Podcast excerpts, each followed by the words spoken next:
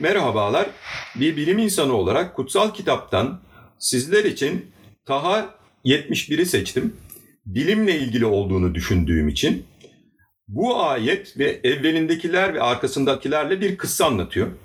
Firavunu ile Musa peygamber arasında bir meydan okumaya dönüşen ve Firavun'un Musa peygamberi dinleri değiştirmek ve insanları yoldan çıkarmak, Firavun'un yarı tanrılığına karşı çıkmakla suçluyor. Bir kuşluk vakti şenlik günü Firavun Mısır ülkesindeki en yetenekli sihirbazları topluyor ve karşısında da Musa peygamberin kendi yeteneğini göstermesi ve bir yarışma yapılmasını istiyor. Musa peygamber bunu onaylıyor. O gün geldiğinde sihirbazlar ellerindeki irili ufaklı sopaları, asaları atarak yılanlar, çıyanlar oluşturuyorlar büyü ve sihirle. Bunun karşılığında Musa peygamberin kalbine bir korku geliyor.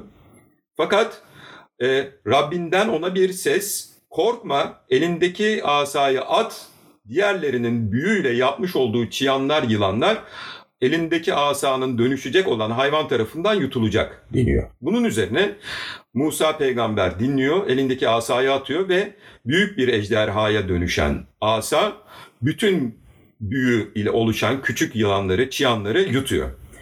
Bu durum karşısında uzmanlaşmış, sihirde ve büyüde uzmanlaşmış büyücüler, Mısır ülkesinin en ünlü ve en kudretli büyücüleri bunun bir büyü olmadığını anlayarak derhal Firavun'dan izin almadan secdeye kapanıyorlar.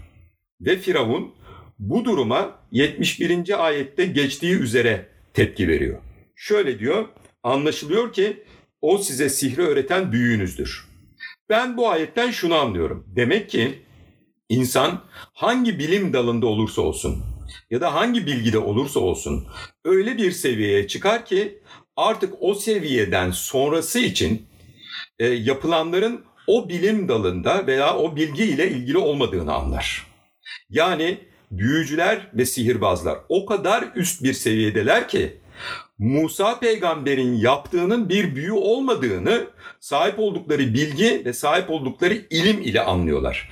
Fakat Firavun yarı tanrı olma iddiasında olmasına rağmen, yarı tanrı iddiasında olmasına rağmen bu bilgiden mahrum olduğu için büyücüleri Musa peygamberle işbirliği yapmakla suçluyor.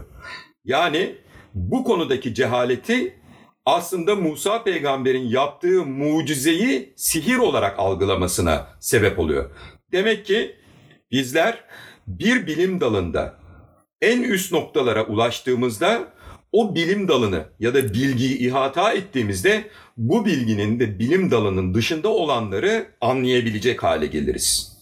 Bu bize bilenle bilmeyenlerin birbirinden ayrılabileceğini gösteren önemli bir ayet. Herkese iyi günler dilerim.